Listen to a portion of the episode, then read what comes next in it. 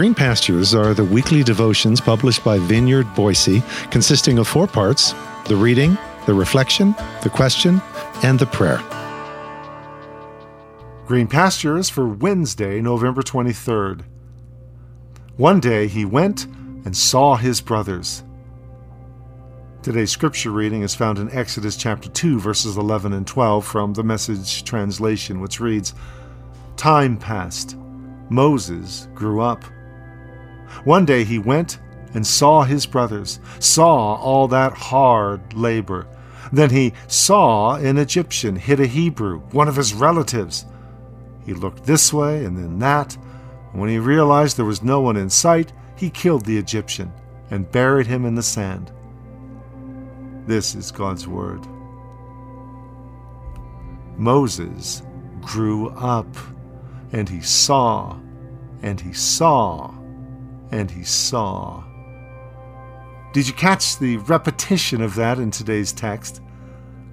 One day he went and saw his brothers.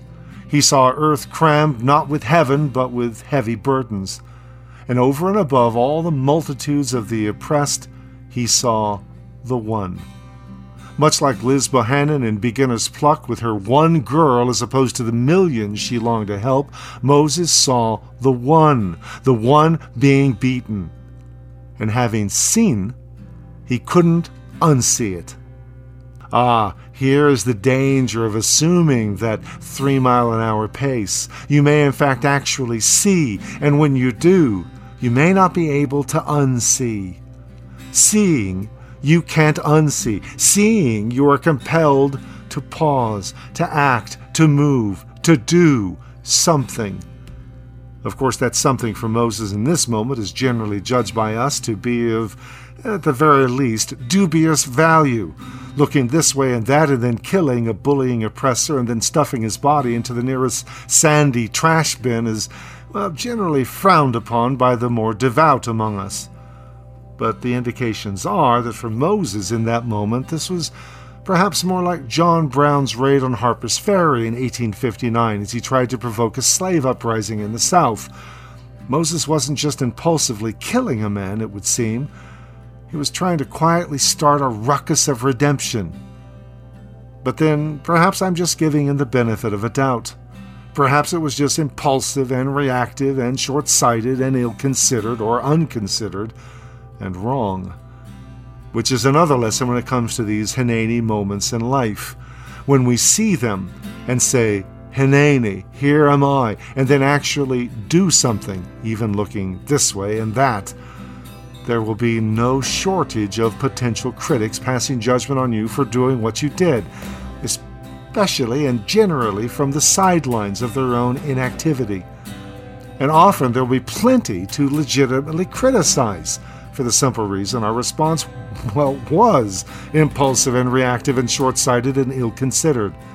But please note, dear listener, that however ill advised Moses' response may have been, it nevertheless formed the next key link in this unfolding story of redemption, not just for one wronged man, but for an entire slaved people. Because you see, God waste nothing.